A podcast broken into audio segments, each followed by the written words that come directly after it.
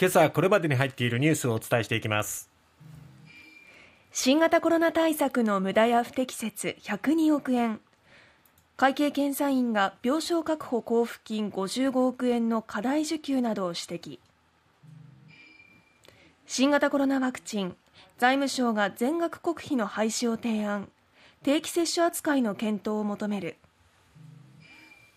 質問権の行使法令違反の反復などを要件要件とした素案を今日文化庁が提示。アメリカ中間選挙今夜投票開始。共和党が両院の過半数を伺う。日中首脳会談来週で調整。実現すれば3年ぶり。さてまずは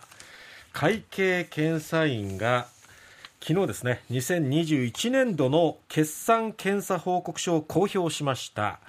国が巨額の予算を計上している新型コロナ対策について重点的な検査を行いました。ところ、はい、税金の無駄遣い不適切な経理というものが66件およそ102億円指摘したということなんですね。えー、検査院は政府に対し国庫への返還手続きを進めるなどの対応を求めております、はい、まあ、コロナ専用病棟などの病床を確保する厚生労働省の交付金事業では東京、大阪、福岡など9つの都道府県の32の病院がおよそ55億円を過大に受給していたことも分かりました。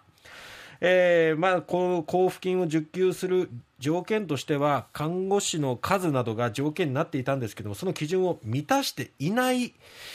のに一般病床より単価の高い高度治療室 HCU として申請するなどしたことがまあ原因とされているわけですね。はい、あと GoTo トラベルで、えー、事業の停止に伴う保証金を旅行会社などに支払う際に同じ旅行商品について二重払いするなどのミスがおよそ1万件約2億円分見つかったということですね。やっぱ慣れない作業でもありますしね。まあね。とはいえ、まあ、しっかりこうやって会計検査院がね、あの仕事してくれてるおかげで、で、ね、えー、無駄が分かるということもありますし、はい、あとはまあ新型コロナ事業に関しては、やっぱりこう概算で、大体これぐらいじゃないかということで、多めにまああの見積もってる部分もあるでしょうから、はい、きっちり、えー、検査をした上で、えー、余ったところとか、そういうのはしっかり開示してくださいよ。はい、の申請があった場合はしっかり返しなさいよ、まあ、こういうふうにね機能が働いているということも言えるかなと思います。さて新型コロナワクチンについてですが財務省が新型コロナワクチンの接種について季節性のインフルエンザや風疹などと同じ定期接種扱いとする検討を求めました、はい、現在は全額国費負担になっていますよね、えー、えー、まあ、だからこそ積極的に受けるという人も中にはいらっしゃるかもしれませんが、はい、ただ、この財政負担が非常に大きいということもありまして将来的には一部自己負担になる可能性がありそうだということで、まあ、インフルエンザのワクチンもそうですよね、はい、もちろんただじゃないということは分かってはいたんですけど、うん、結構お値段するんですね、ワクチン。そうね。あの財務省によると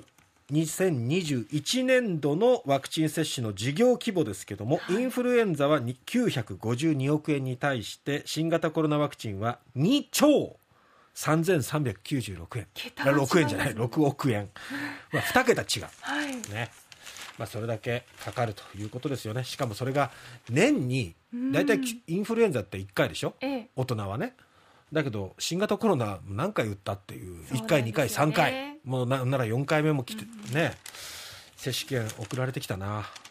でもその前にそういえば昨日インフルエンザのワクチン打ってきましたよ。あ注射打ちに行ってくるっておっしゃってましたね。そうそうね宣言したろ。な 泣かなかったよ。でも看護師さんが「痛いですよ」って言うの。えー、どっちがいい？どっちがいい？痛いですよって前もって言われてチクってきてあ痛であの注入する時にまたちょっとチクチクみたいな痛みがあるじゃないですか。でも事前に覚悟ができる。痛くない痛くない大丈夫大丈夫大丈夫ブス痛っ！ていうのとどっちがいい？ああ多分騒がないようにってことでしょうね。痛くないよって騒ぎそうだったのかな？ってなるかもしれないそういうことか。ええー、あのちゃんとねあの聞いてますよって言ってくれてありがとうございました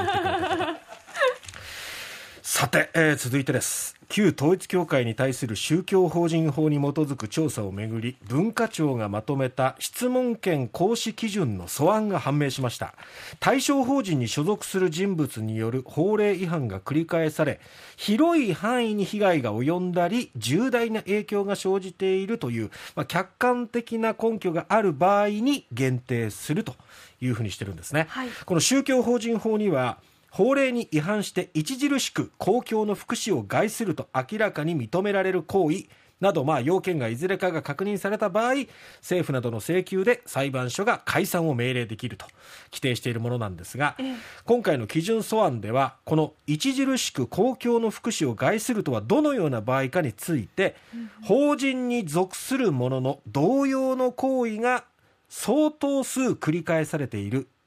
あるいは行為による被害が重大であるということなどで、まあ、法令違反による広い範囲での被害そして重大な影響が生じている疑いがある場合だというふうに位置づけたということですね。はい。年内にこれが成立するのかどうかというところが注目ですけども今日行われる有識者会議にこれが、えー、提示されるということです。さて、えー、今日といえばアメリカの中間選挙、まあ、大統領にとっては中間テストですね、はい、えー、その中間選挙の投票が日本時間の今夜始まります。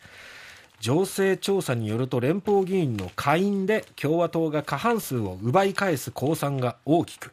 一方の上院では民主共和両党が大接戦となっているということです共和党が議会で多数派になると、まあ、バイデン政権の運営は非常に厳しくなります、難しくなりますね、えー、それだけに今後のアメリカ政治を占うという意味では、この中間選挙、重要な選挙です。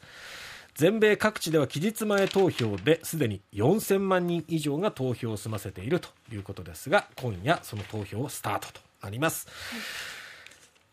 3年ぶりっていう言葉は新語・流行語大賞にはノミネートされませんでしたけれども、えー、3年ぶりに実現かっていうのが日中首脳会談です。